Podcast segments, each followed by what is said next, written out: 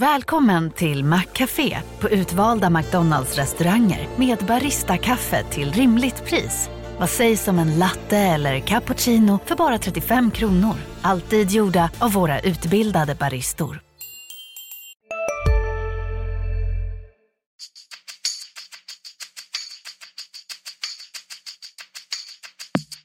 Skönt att komma ut och eh, bara lukta gräset. Så det, är, det är fotboll för mig.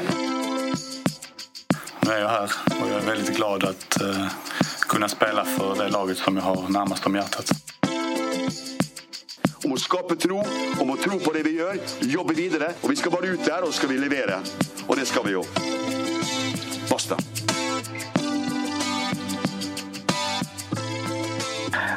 Välkomna tillbaka till MFF-podden. Det här är avsnitt nummer 209. Eh, och ett eh, för vår del ett, historiskt avsnitt om man säger. Eh, det är nämligen som så att eh, både jag, Fredrik Edenskog och mina kollegor Max Wiman och Fredrik Lindstrand är utspridda över sydvästra Skåne med anledning av coronaviruset som så många andra. Ehm, men jag vill, och därför vill jag från början säga att ni får ha överseende med ljudkvalitet, att vi pratar i mun på varandra och att det blir konstiga pauser denna gången. Ehm, det blir lite, vi pratar i mun på varandra annars också kanske men eh, då är det, då är det mer organiskt. Ehm, men jag vill först fråga hur, eh, hur det står till med er. Jo, det, det, står, det står till bra men sen är det ju en helt surrealistisk situation man lever i och det är ju, Tankar kommer ju och går men det är, det, det är skönt att ha jobbet bredvid och att vi kan utföra det och det känns viktigt för våra läsare att vi, och lyssnare naturligtvis att vi kan försöka förmedla dels vad som händer i, kring det som händer i den världen runt viruset men också kanske lite utanför den. Eh, man behöver ju andra intryck också. Mm. På ett rent eh, personligt plan så, så mår jag ju bra. Och jag är väldigt tacksam över att jag har barn. För att det är Visst, de känner ju till viruset och så här, men de förstår inte de ekonomiska aspekterna av det hela. Det är ganska skönt att komma hem till någon som kan vara ofiltrerat glad och inte som att, för man går ju själv väldigt mycket runt och oroar sig dels för egen del och sina nära och kära men också för världen i stort. Ja, det, är, det är en väldigt, väldigt speciell situation. Den är, den är som sagt surrealistisk i sig själv. Men, men eh, vi ska väl gå starkare, starkt stärkta ur detta också så småningom. Eh, hur är det Max? Eh, nu, jag tillhör ju inte sportredaktionen dagligdags. Hur har, hur har livet där förändrats? Nej, det är ju spe väldigt speciellt kan man ju säga på alla plan. Eh, vi jobbar ju till största delen hemifrån, eller vi jobbar hemifrån helt och hållet. Eh, vi har telefonmöten och videomöten och mycket av det vi jobbar med blir ju relaterat, eller nästan allt blir relaterat till frågor runt eh, viruset och den situation det har skapat eftersom det är så mycket som är inställt och uppskjutet och det handlar om ekonomi och sjuka spelare och så vidare. Sen har vi också fått anpassa oss och Fredrik är bland annat in och hjälper eh, allmänna redaktionen nu igen också så att säga. Vi måste ju fördela resurserna lite grann. Vi har ju ingen sport att bevaka så att eh, det är klart att vi måste hjälpa till också. Ja precis, jag har ju fått, eh, jag, min tjänst, eh, nu blir det lite företagstekniskt där, men min tjänst delas ju mellan sporten och webbredaktionen och nu har jag gått över till 100% webb. Fast jag har liksom kvar sporten också på, på, på ett sätt så att ja, det är så det får bli. Man kan säga att, att Fredrik är som jag nu för tiden. Ja, just det. Ja, det, kan man, det kan man faktiskt göra. Jag har till exempel hållit i en chatt här på förmiddagen om ergonomi på hemmakontoret. Så det, ja. man, får, man får visa att man har många strängar på lyran i de här tiderna. Ja. Hade ni sett bilder på Max Wiman så... det exempel på hemmaergonomi. Man kan säga så här, det lugnaste stället för mig och Gunnar det är faktiskt att gå in i sovrummet och eh, lägga mig på den ställbara sängen. Men det här speglar lite grann hur media är också om man ska vara allvarlig. Att, naturligtvis är vi ett väldigt viktigt uppdrag i allting som sker nu också men vi är ju väldigt flexibla i vårt sätt att jobba. För det måste vi alltid vara. Eh, och eh, eh, Därför hittar vi ju ofta lösningar på hur vi ska få det att fungera trots allt. Och det kommer ju texter och bilder i era datorer och mobiler och det kommer tidningar i brevlådan. Eh, och vi ska ju försöka hålla det så långt det bara går överallt. Nätet är ju lättast naturligtvis. Ja, en styrka man har haft efter att man har bevakat ett visst antal matcher är att man kan sätta sig med en dator på ett eh, kallt golv i norra Tyskland och skriva, skriva matchreferat så kan man hantera och jobba hemifrån också. Det är inte så stor omställning för just vårt skrå. Det är nog värre för andra delar av redaktionen. Mm.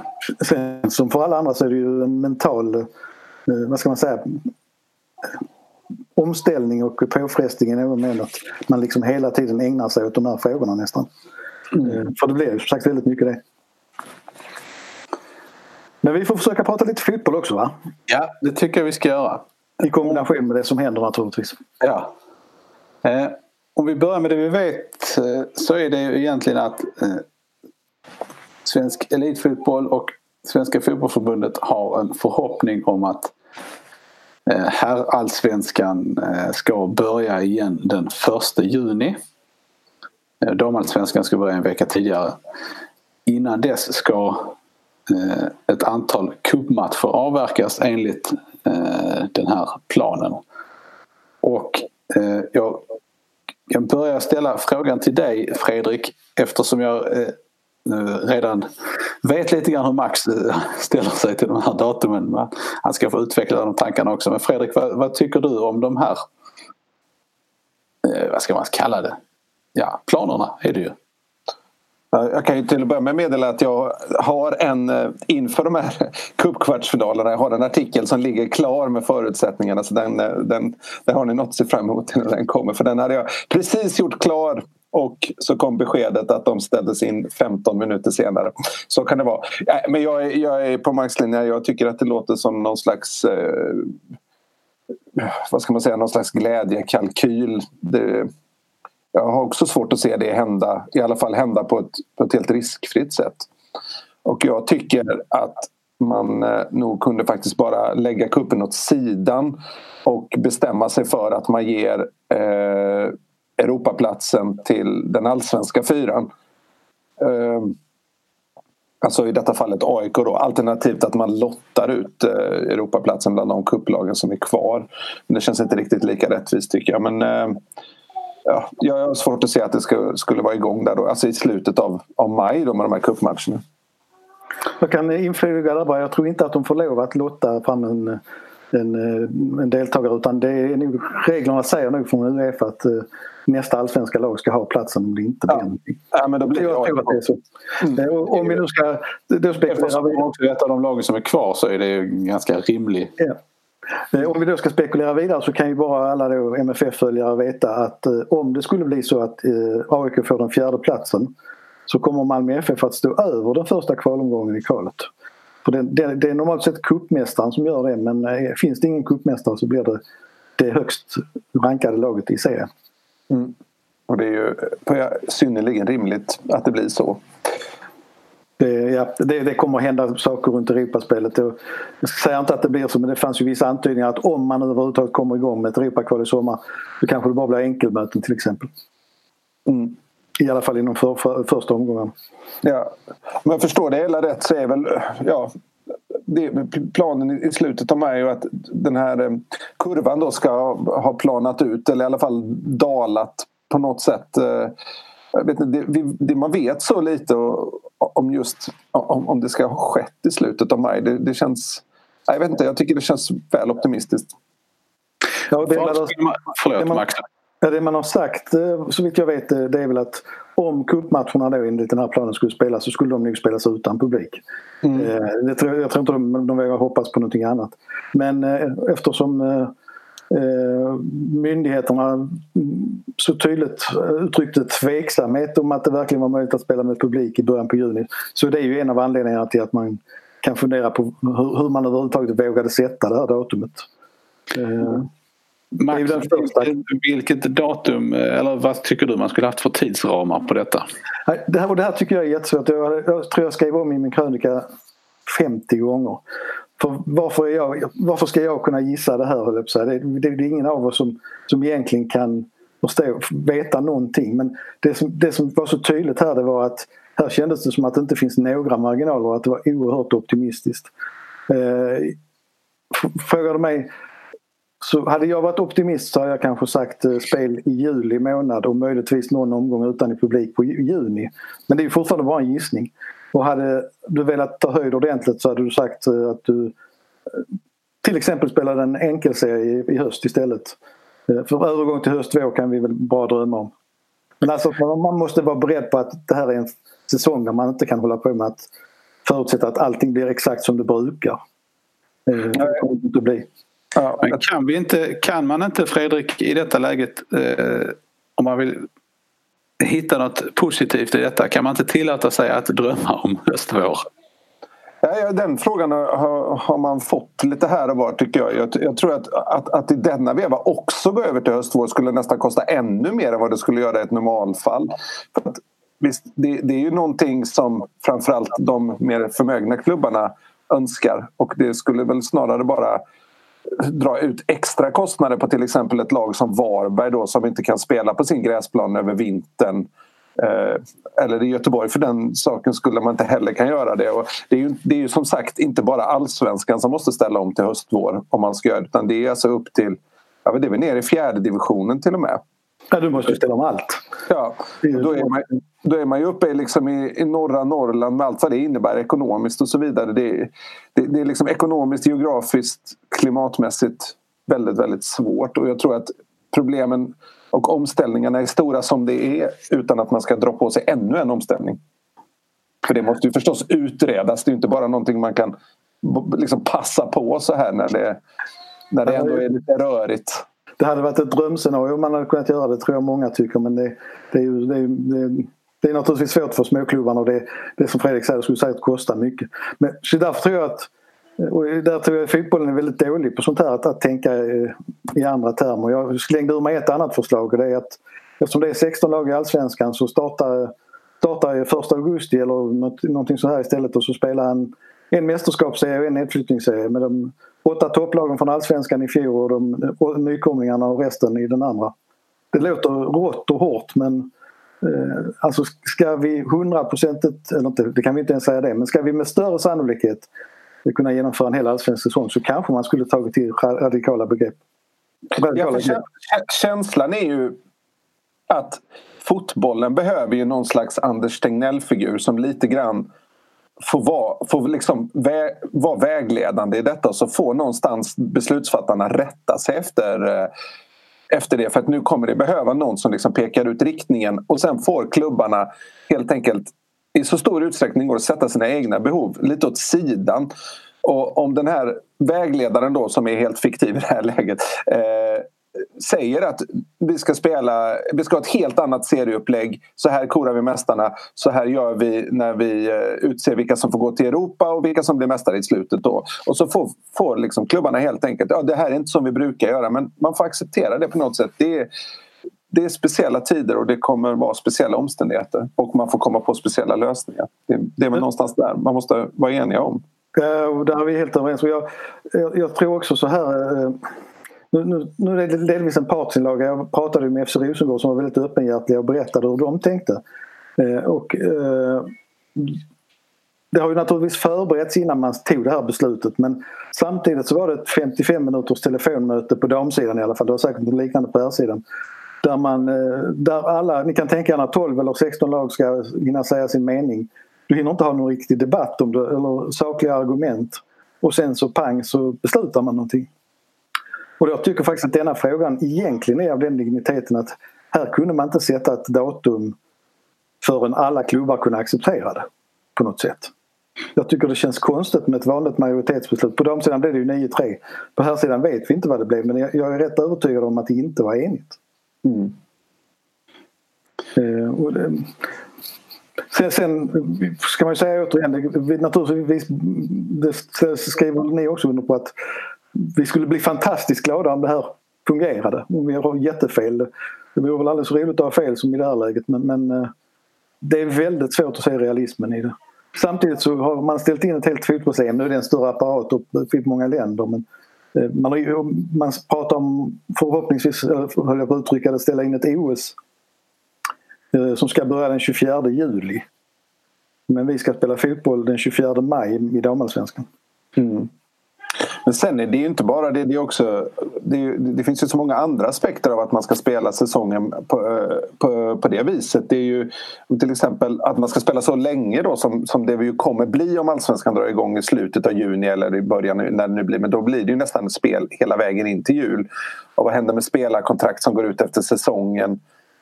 Och, och så vidare. Man kan ju liksom riskera att tappa en stor del av laget i en nedflyttningsstrid eller vad det kan vara man går in i. Jag vet inte hur vanligt det är med, med de här eh, kontrakten som går ut sista november. Eh, är de fortfarande Mindre klubbar möjligtvis tror jag. Ja, för jag tänker MFF och de som har i alla fall förhoppning om att spela i Europa ser väl till att ha kontrakt som ja, vid årsskiftet i så fall. Ja, det var därför jag sa nedflyttningstid för det är väl ofta vanligare då att man lämnar direkt efter säsongen är klar i stort sett. Mm. Sen tycker jag det finns så många aspekter på det här och det var ju också det som jag var inne på eh, utanför det rent fotbollsmässiga om man säger så. Alltså det känns, det känns på något sätt inte respektfullt mot hela den situation vi finns i. Eh, att, att uh, sätta sådana här tidiga datum. Eh, när vi vet, nu till, till exempel så har AIK eh, någon spelare som misstänks sjuk, hela laget i karantän. Eh, det här kommer ju fortgå, det kommer ju hända i alla lag. Mm. Eh, alltså om nu samhället talar med en tydlig ton hur allvarligt det här är så känns det inte riktigt som eh, man koordinerar det här med, med fotbollens resonemang. lite grann. Ja, fotbollen måste ju förstå också att alltså, man, jag tar jättegärna och, och, ofta fotbollen som ett positivt exempel på hur man kan visa liksom, hur integration, bra integration kan fungera för samhället och, och, och vad man kan göra och sådär. Fotbollen är ju en, en, så kallad, en influens för, för samhället i övrigt. I alla fall, det tycker i alla fall jag att den är. Och med det i åtanke så borde man ju vara extra noga med att faktiskt föregå med gott exempel. Om vi börjar, spela, om vi liksom börjar släppa in massa folk på fotbollsmatcher så, så sänder det ut signaler om vad som är okej okay och vad som att göra. Och då, då, det är risk att man liksom monterar ner de här försiktighetsåtgärderna som är så viktiga för att, för att kunna möta det här. Ja, jag tror, jag menar, idrott och fotboll, eller alltså all idrott är ju jätteviktig för samhället och för oss alla på, på många sätt och vis. Eh, men därför tror jag också det blir farligt om man sätter ett datum som man nu har gjort och det är stor risk att det då blir förändringar och uppskjutet igen och så vidare. För att det, det kan bli en, en, en, stor besvikelse. Alltså man bygger upp en förväntan som, som, som bara kraschar och så börjar det om igen. Eh, jag hoppas verkligen och tror att det blir spel. Eh, men kanske då lite längre fram. Alltså av hela mitt hjärta och det, vore, det skulle vara så fantastiskt. Har du också valt att bli egen? Då är det viktigt att skaffa en bra företagsförsäkring. Hos oss är alla småföretag stora och inga frågor för små. Swedeas företagsförsäkring är anpassad för mindre företag och täcker även sånt som din hemförsäkring inte täcker. Gå in på swedea.se företag och jämför själv. Hej, Synoptik här. Hos oss får du hjälp med att ta hand om din ögonhälsa. Med vår synundersökning kan vi upptäcka både synförändringar och tecken på vanliga ögonsjukdomar. Tid på synoptik.se. Fantastiskt skönt den dagen när vi, vi kan stå där igen och, och vara igång. Men det är viktigt att det blir rätt, verkligen. Ja, för det, magkänslan är när man ser ett sånt besked komma ja, allsvenskan hoppas kunna vara igång i början av juni. Då är den, den initiala reaktionen är ju alltid Ja, vad skönt, då är coronaviruset borta då. Och sen så tänker man efter, nej men det, så enkelt är det ju inte. Men man vill ju så gärna. Nej, men nästa rubrik på, på nyhetssidorna är att nästa helg eh, tror Stockholm blir den värsta hittills. Alltså, vi, har inte ens, vi är inte ens nära att ha passerat någon topp här om man får tro experterna. Det är de, de enda som, som kan ha någon som helst aning om det här. Mm. Mm. Så att, eh, en trasslig situation. Samtidigt så väntar man på besked. Jag vet faktiskt inte ens om det har kommit nu. För att det är mycket fotbollsspel ute i distriktet ska vi säga. Eh, det spelas alltså träningsmatcher, det, spelas, det tränas ungdomsfotboll och så vidare. Mm. Och det, ungdomsfotbollen hänger ju samman med så länge skolan kör skulle jag vilja säga. Eh, då kommer det ett förbud mot grupper större än 10 personer till exempel. Då, då, då är det ju då kommer man ju att lägga ner all kollektiv träning. Den största smällen här är ju att fotbollsgalan ställs in. Det är ju en riktig bedövare alltså. För en gång skulle de ju ute i extremt god tid. Det är alltså åtta månader kvar. Man fattar det här beslutet. Eh, Det var väl lite överraskande kanske att det kom redan men det är klart det är mycket som ska förberedas och synkroniseras och eftersom ingen vet vad det är och hur det blir spel. Men vi ska dela ut en diamantboll till den bästa spelaren på damsidan i år också, det, har vi, det lovar vi. Under förutsättning att- Halvårets bästa spelare. Men det ska, det, det, vi får väl alla hoppas att det ska bli normaliserat. Sen får man ju se också eh, hur, liksom det, hur, de, hur klubbarna har hanterat de ekonomiska utmaningarna här när, när juni kommer. Fin, finns Östersund kvar höll jag på att säga. Till exempel, de ska ju alltså ha in... Klubben, inte staden. Nej, staden står nog kvar. Eh, 20, vad är det, 20 miljoner de ska ha in innan 4 juni eller något i den stilen. Det kan ju bli en utmaning. Det finns ju, liksom, klubbarna har ju i det här läget i stort sett enbart utgifter. Eh, det här med ekonomi tycker jag är så himla svårt att diskutera framförallt nu när vi liksom samhället står och rasar och eh, företag går omkull till höger och vänster. Jag tror att idrotten på många sätt och vis är väldigt rätt duktig på att anpassa sig. Jag tror att Östersund som Fredrik nämner kommer att få stora problem. Jag blir lite undrande över när AIK plötsligt slänger ut någon sorts vädjan redan idag att de måste ha fem miljoner i- in på en kort tid där annars så Eh, vet de inte vad som händer. Jag, eh, jag är lite osäker på... Alltså, man kanske måste titta i andra änden också. Eh, ska man vara riktigt krass och radikal så kanske fotbollsklubbar också får permittera folk eller dra ner löner eller någonting.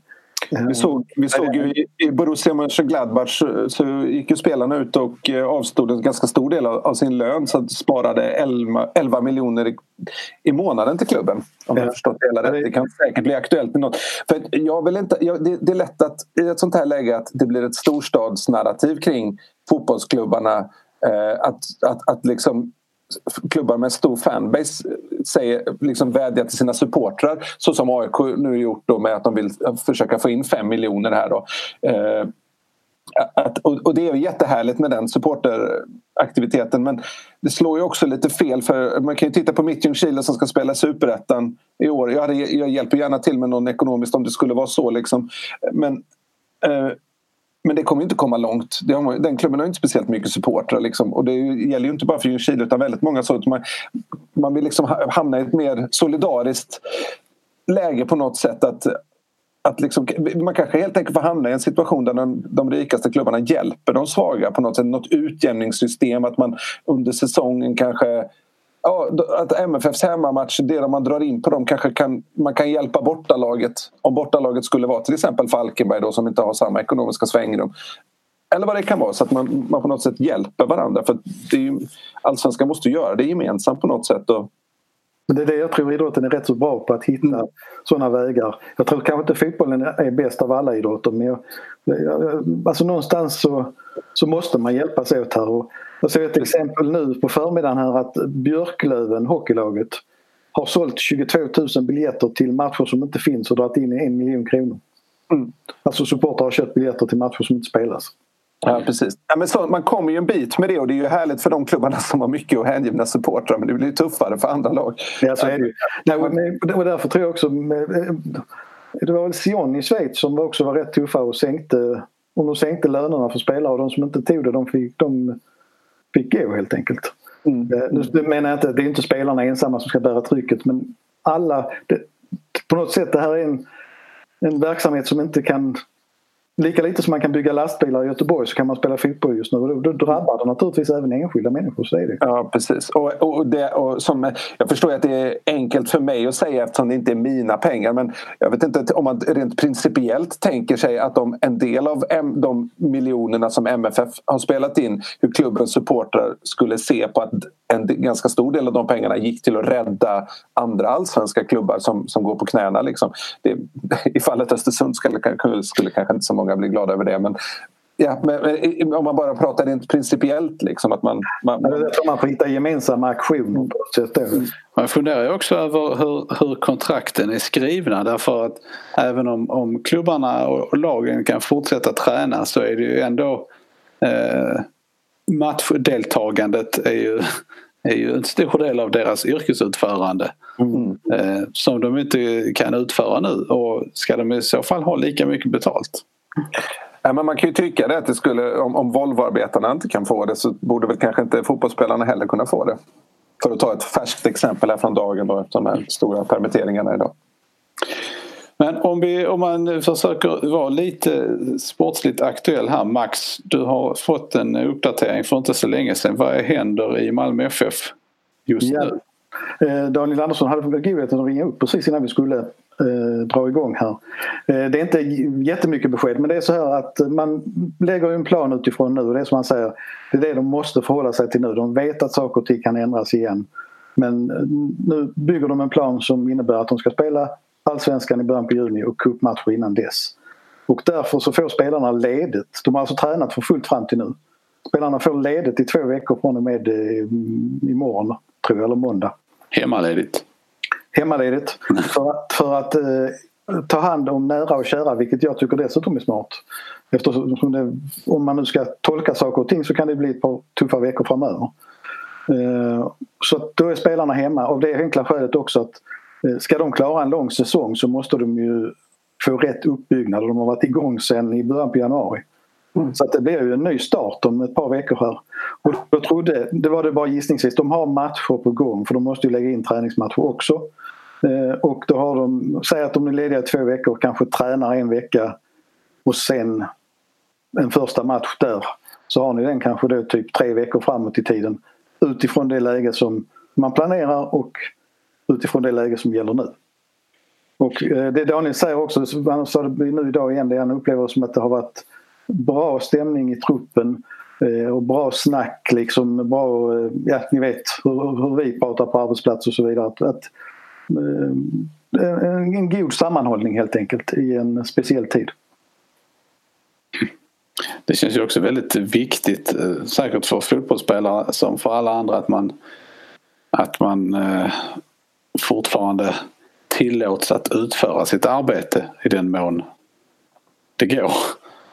Um, jag hade ju själv klättrat på väggarna känner jag om det hade om, man, om det hade blivit läge för med permitteringar. Ja, och där är det ju tufft för spelarna om man säger okej okay, nu är de två veckors ledigt men, men om de tvingas träna jobba hemifrån om man säger så då är det ju individuell träning i hemmet eller möjligtvis i någon löpslinga mm. Och det är klart att det är kanske inte sådär jätteroligt eh, för dem. Mm. Och, och, och, även som en spelare som Romain Gall som på väg bort från Malmö FF som, och allt sånt. Pausknappen in, intryckt för honom liksom. Men du, du får, och det här kan vi ju betona då. Vi pratar ju om det här utifrån ett fotbollsperspektiv. Det finns ju definitivt folk det är mycket mer synd om än fotbollsspelare i Malmö FF som får, får liksom träna lite annorlunda. Vi vill bara poängtera det. Liksom. Absolut. Denna annorlunda tid, nu har vi ju telefonen bredvid mig nu för vi sitter och pratar via dator. Det vi precis har pratat om, jag får referera till kollega Aftonbladet. Arbetsgivaralliansen och Unionen är överens om ett nytt kollektivavtal. Uppgörelsen är en överenskommelse för möjlighet till permitteringar inom idrotten. Mm. Detta gäller både klubbarna, spelare och kanslipersonal. Mm. Eh, så där har vi ju egentligen, då var vi kanske inte så fel ute i våra resonemang nyss om man säger så. Nej precis. Sen eh, det som är helt avgörande för den här planens, allsvenska planens vad ska vi säga, inledning här nu. Eh, det är ju att förvisso då Malmö till exempel går på två veckors ledighet men det är ju om det kommer ett beslut på att just som vi pratade om det här med hur stora grupper, alltså man skulle snäva åt reglerna mer. Eh, så går det inte att spela matcher. Nej. Det ska man komma ihåg. Eh, Jag hade någon tanke om Isak Kiese där. Om Anderlecht skulle hamna i ekonomiska svårigheter under sommaren. De vill kalla hem honom för att sälja honom. Är det helt... de, de har rätt att göra det men avgörandet ligger hos honom själv. Ja just det, just det. han kan säga nej till det. Ja, han har alltså eh, lånekontrakt eh, till 31 december. Mm, ja. Jag försöker läsa vidare lite parallellt där också. Det, det, det, det är talet om det här att man, man kan få lön, 90% lönetaket vid permittering är 44 000. Fotbollsspelare har ju betydligt mer betalt. Men då kan eh, man gå ner i arbetstid och ändå få ut 90% av lönen efter subventioner från staten. Så att det kan bli så att staten betalar en del av fotboll. Alltså, någonstans tror jag inte vi ska överdriva krisen för fotbollsklubbarna helt akut. Eh, däremot så om det här drar ut på tiden och de inte kan spela med publik i sommar då kanske det blir riktigt allvarligt. Hör ni, känner ni att eh, det finns mer att säga om detta? För det är, eh, det är ju svårt alltså. Man vet så himla lite. Man kan tycka saker men man kan inte säga så mycket saker med säkerhet. Nej, jag såg, du hade fått in någon frågor på, via sociala medier idag. Eh, och där var ju bland annat frågan om Romain Gall. det, alltså, den marknaden är ju helt... Det finns ju ingen... Det finns ju ytterst få spelaraffärer som görs nu. Jag tror inte att, att han är en sån affär i första läget här. Mm. Det fanns, finns frågor om hur spelares form och så vidare. Och, eh, grejen är att alla träningar är ju stängda ska vi säga också. Så att vi, jag har inte, vi har inte sett MFF de senaste tio dagarna. Det är lite olika hur de gör. Helsingborg har ju öppet eh, sina träningar. Man får titta på dem. Mm. MFF, MFF tränar ju på öppet. Eh, jag vet inte var de har varit nu men de tränar ju oftast på någon plan vid stadionområdet. Men vi respekterar naturligtvis fullt ut att vi aldrig går dit när de har stängt träning och framförallt inte i det här läget. En sak som, jag, som faktiskt har hänt eh, som jag tänkte att vi kunde avsluta det här samtalet med är ju att Malmö FF har presenterat de nya tröjorna för 2020. Det gjorde man i ett bra läge att presentera den, den tröjan när fokus ligger någon helt annanstans. Klarar man sig undan kritiken. För den var inte så grann tycker jag. Nej, jag har också mina eh, dubier kring detta. Mm, den, verkar inte, den verkar inte ha landat så väl heller bland de som har tänkt att bära den. Alltså bortsett från A-truppen.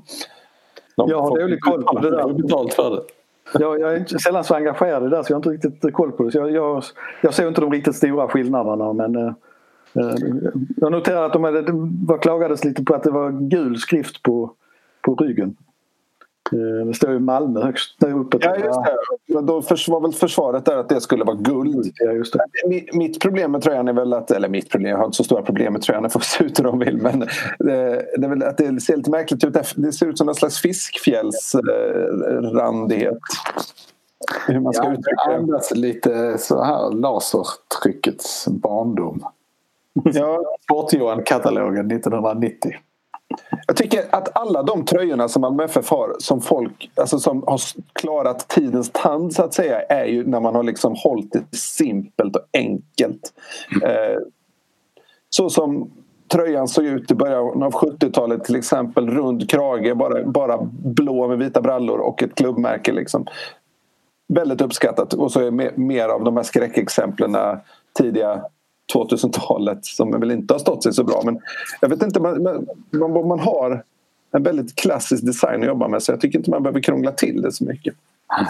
Kanintänder och rövlappar och sånt där, det är onödigt liksom. alltså det jag vill, jag vill ha tillbaka. Kan man kombinera haklappen, rövlappen, kanintänderna och gärna något element till så blir jag glad. um, nej, det, vi får... Um...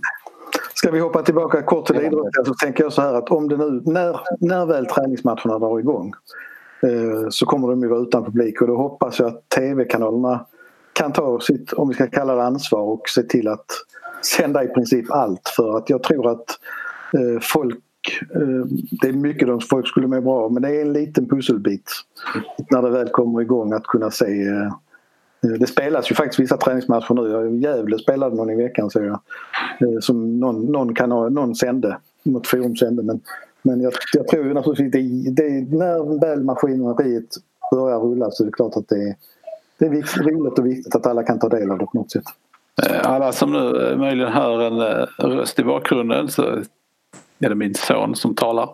Jag vill bara meddela detta. Han eh, misslyckades med att stänga den dörr som eh, tidigare var stängd. Så kan det vara. Jag pratar på här lite så jag inte hör för tydligt vad han säger. Eh, Mycket svordomar där eller? Nej det var det inte. Nej, det är sånt ägnar han sig inte. Hörrni, det var trevligt att prata med er. Ja, jag får avsluta med att ge ett tips. Om man inte har någonting för sig så kan man beta de här eh, VM-krönikorna på SVT Play som har lagt upp. Och eh, vill jag framförallt tipsa då för MFF-lyssnare, vilket ju de flesta som lyssnar på den här podden är. Eh, titta på VM-krönikan från 1978, ett fantastiskt tidsdokument. Men inte minst med Bosse Larssons delikata instick till Thomas Sjöbergs 1-0 mot Brasilien. Det är, det är en god bit. Det är också den nästan enda svenska godbiten från det mästerskapet. ja, precis. ja, precis. Man behöver inte kolla, ur svensk synvinkel behöver man inte kolla så mycket mer. Och jag tror jag tror det var Patrik Ekwall faktiskt som gjorde den, den noteringen från, VM, från 78-krönikan att alla svenska spelare nämns vid för och efternamn i kommenteringen. Utom Bosse Larsson, han är bara Bosse. Det är rätt. Det är rätt. Det säger det var, någonting. Ja, det var rätt då och det är det fortfarande. Alltid. Det här har varit avsnitt nummer 209 av MFF-podden där vi eh, anser att konstgräs ska förbjudas i svensk elitfotboll. Vi får väl se om vi eh, kanske sätter den, permitterar det önskemålet lite nu med Känns lite förutsättningarna. Så. Jag heter Fredrik Hedenskog, jag har haft sällskap av Max Wiman och Fredrik Lindstrand och ansvarig utgivare är Pia Renqvist. Tack för oss, hej hej! Ta hand om er, hej då! Hej då!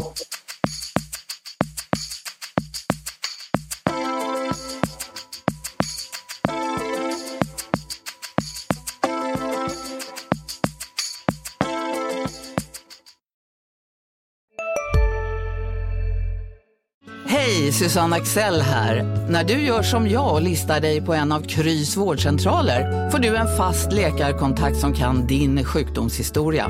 Du får träffa erfarna specialister, tillgång till lättakuten och så kan du chatta med vårdpersonalen. Så gör ditt viktigaste val idag, lista dig hos Kry. Ska några små tassar flytta in hos dig?